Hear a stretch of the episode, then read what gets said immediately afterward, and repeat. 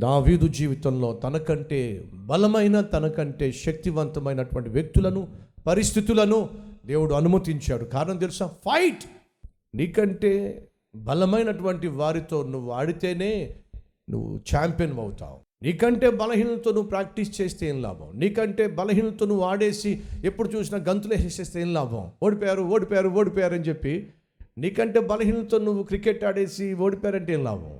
ఎప్పుడు నువ్వు నిజంగా సంతోషిస్తావయ్యా అంటే నీకంటే బలవంతులతో నువ్వు ఆడి గెలిచినప్పుడు అప్పుడు అది ఛాంపియన్షిప్ అంటే. దేవుడు మొదటి నుంచి కూడా దావీదును ఎటువంటి పరిస్థితి గుండా తీసుకెళ్తున్నాడో తెలుసా? తనకంటే బలమైనటువంటి వ్యక్తులను ఎదుర్కొనే విధంగా చేస్తున్నాడు.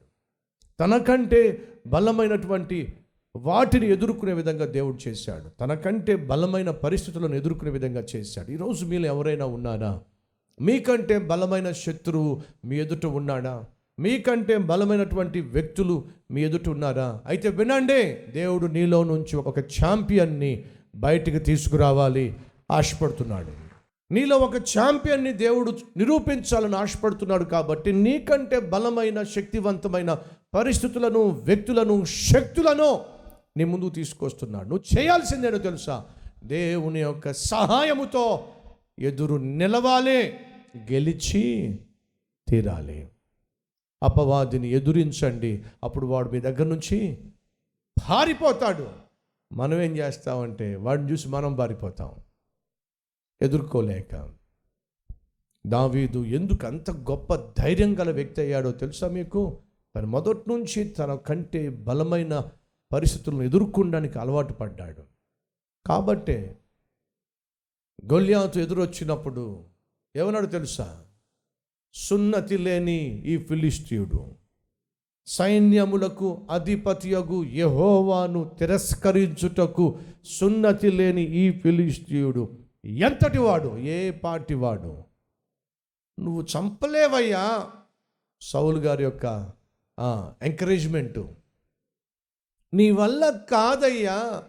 పిరికోళ్ళు ఏం చేస్తారు తెలుసా? ధైర్యంగా ఉన్న వాళ్ళని కూడా భయపెట్టేస్తారు. భయపడే వాళ్ళు అదే పని చేస్తారు. పక్కన వాళ్ళందరినీ భయపెట్టేస్తారు.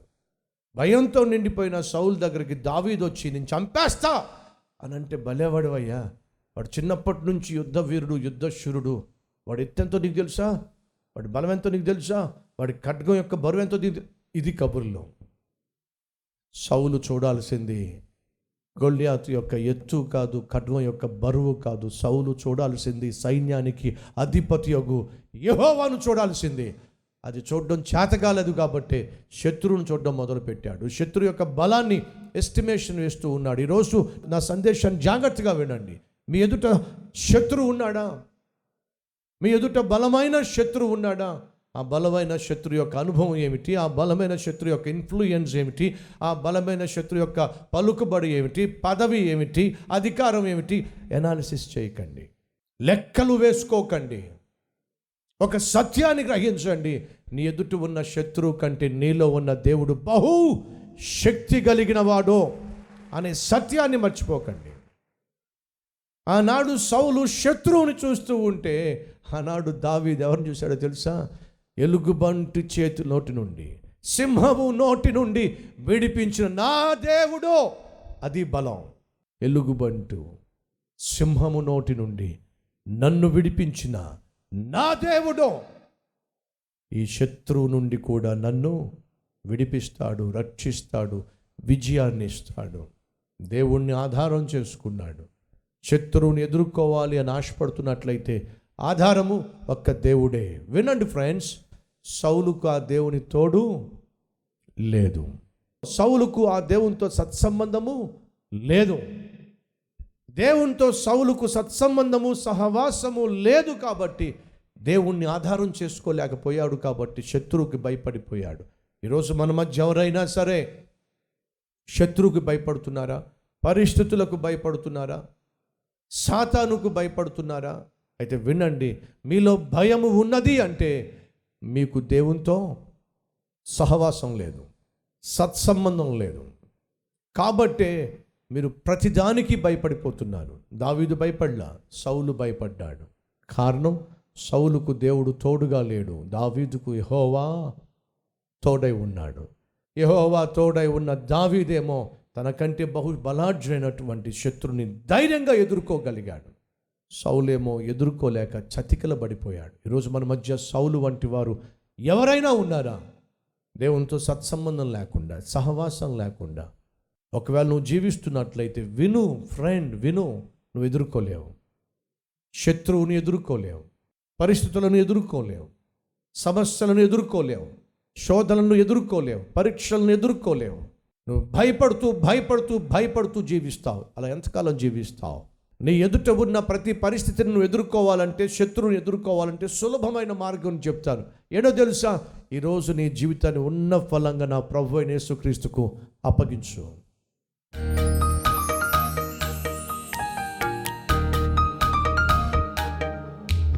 మహాపరిశుద్ధుడు అయిన ప్రేమ కలిగిన తండ్రి కొన్నిసార్లు మా జీవితంలో అర్థం కావడం లేదు నాయన ఎందుకు ఇలా జరుగుతుందో? ఇంటిలో పోరాటాలు పొలంలో పోరాటాలు. యుద్ధానికి వెళ్తే పోరాటం. ఎందుకు ఇలా జరుగుతుందో దావీదుకు అర్థం కాల. నాయనా ఈరోజు మాలో ఎవరైనా ఉన్నారేమో? ఏసయ్యా నాకు అర్థం కావటల్లా ఎందుకు ఇలా జరుగుతుందో అర్థం కావటల్లా అసలు ఏమవుతుందో నాకు అర్థం కావటల్లా అయ్యా మాకు అర్థం కాకపోయినా మమ్మల్ని అర్థం చేసుకునే అద్భుతమైన దేవుడవు నీవో. ఈ లోకంలో మమ్మల్ని నువ్వు అర్థం చేసుకున్నట్టుగా ఎవ్వరూ అర్థం చేసుకోలేరు నాయనా. మాకు అర్థం కాని పరిస్థితి గుండా వెళుతున్నా. నీ మీదే ఆధారపడుతున్నా. ఈరోజు మాకు అర్థం కావట్లా కానీ ఒకరోజు అర్థమయ్యేలాగా ఆశీర్వదించే దేవుడవు నీవు. యోసేపు జీవితంలో అలాగే చేశావు దావీదు జీవితంలో కూడా అలాగే చేశావు మా జీవితంలో కూడా నాయన.